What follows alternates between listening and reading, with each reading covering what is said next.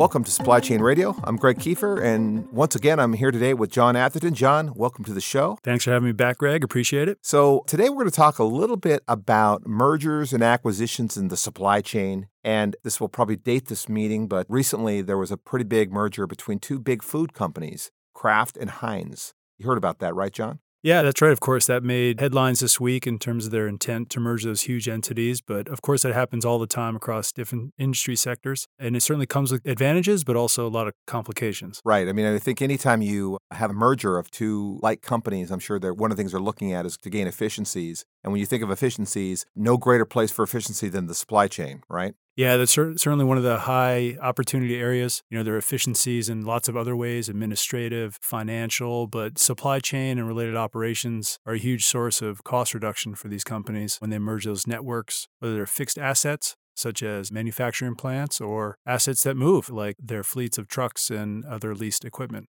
Yeah, you, you bring up a good point. You know, I, I, can only imagine that when you think of a fleet of trucks, if these two companies are both shipping their products to the same grocery store in separate loads, separate drivers, separate fuel, bringing that together has got to be a big number if you really think about it. Yeah, it is. I mean, you can imagine the common or typical flows around a supply point to a whole series of stores, say in a region or in a city area that the number of trucks that are going out are high in frequency. You know, many trucks depart every day. And so, to the extent that these companies can rationalize and make those less frequent, right, the numbers do add up in the hundreds of thousands of dollars or more. And of course, that's just one vignette around a regional or local supply chain. You take that same model and you apply it to a global and distributed supply and demand network, then you're really talking big bucks. Right, right. Now, I know because we're technologists that that's a really cool vision, but really hard to pull off due in large part to just technology and hardwired systems, right? Yeah, that, that's one way to think about it. You know, you think about putting in a new room onto your house and you got to rewire that room with electricity and you bring in the subcontractor who's an expert in that. And, you know, it's pretty elaborate. Same goes for technology systems in the supply chain. Commonly, these systems are hardwired together through traditional means like EDI.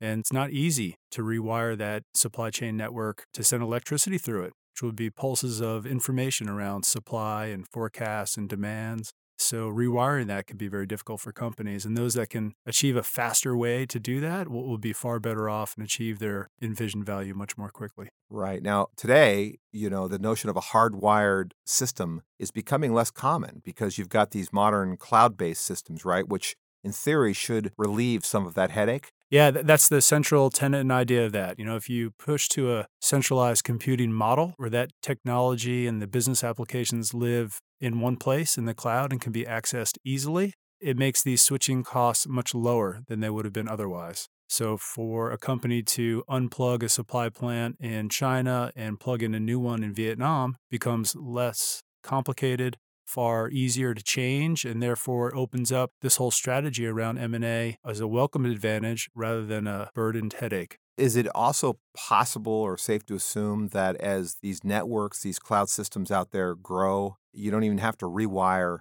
a factory or a provider onto your network because they're already on it serving somebody else? Yeah, this is true. You know, community-based network models, it would often be the case that their supply base, whether that's manufacturers, transport providers, banks, you know, are already on a community-based platform for another enterprise. And therefore, as a result, the switching costs and times become even more minimized. And this really leads to this central idea and philosophy around agility and flexibility. And so that's sort of the, the holy grail around that to make those switches immediately, not in days or weeks or months or even years. As a matter of fact, I recall a customer of ours from our company at one of our conferences recently it was Dee Slater from Wolverine, which is a footwear company, and they had acquired Hush Puppy shoes. Because a lot of their suppliers were already on the platform, I think she said that they had the whole thing up and running within 10 months. And that's the kind of thing we're talking about here, right? It's not a multi year journey. No, not at all. You know, that time scale around multiple years or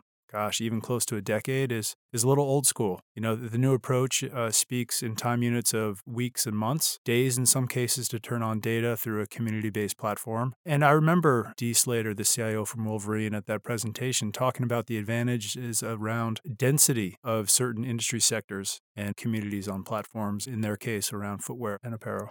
Right. It's not that far from, say, LinkedIn, where, you know, say you take a job in a, a, new industry and you need to find a bunch of people that are in that space. You can find them pretty quickly and they're all there.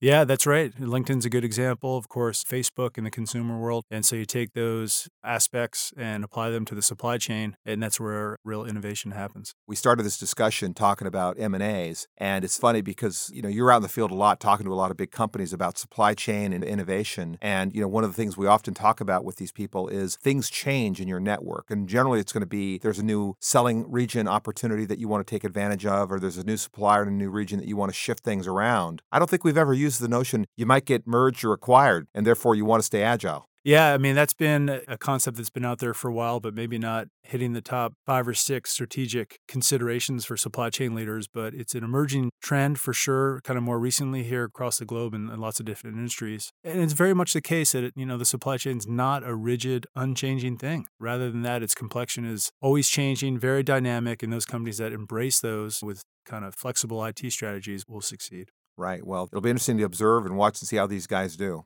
Thanks, John. This is Greg Kefer from Supply Chain Radio, signing off.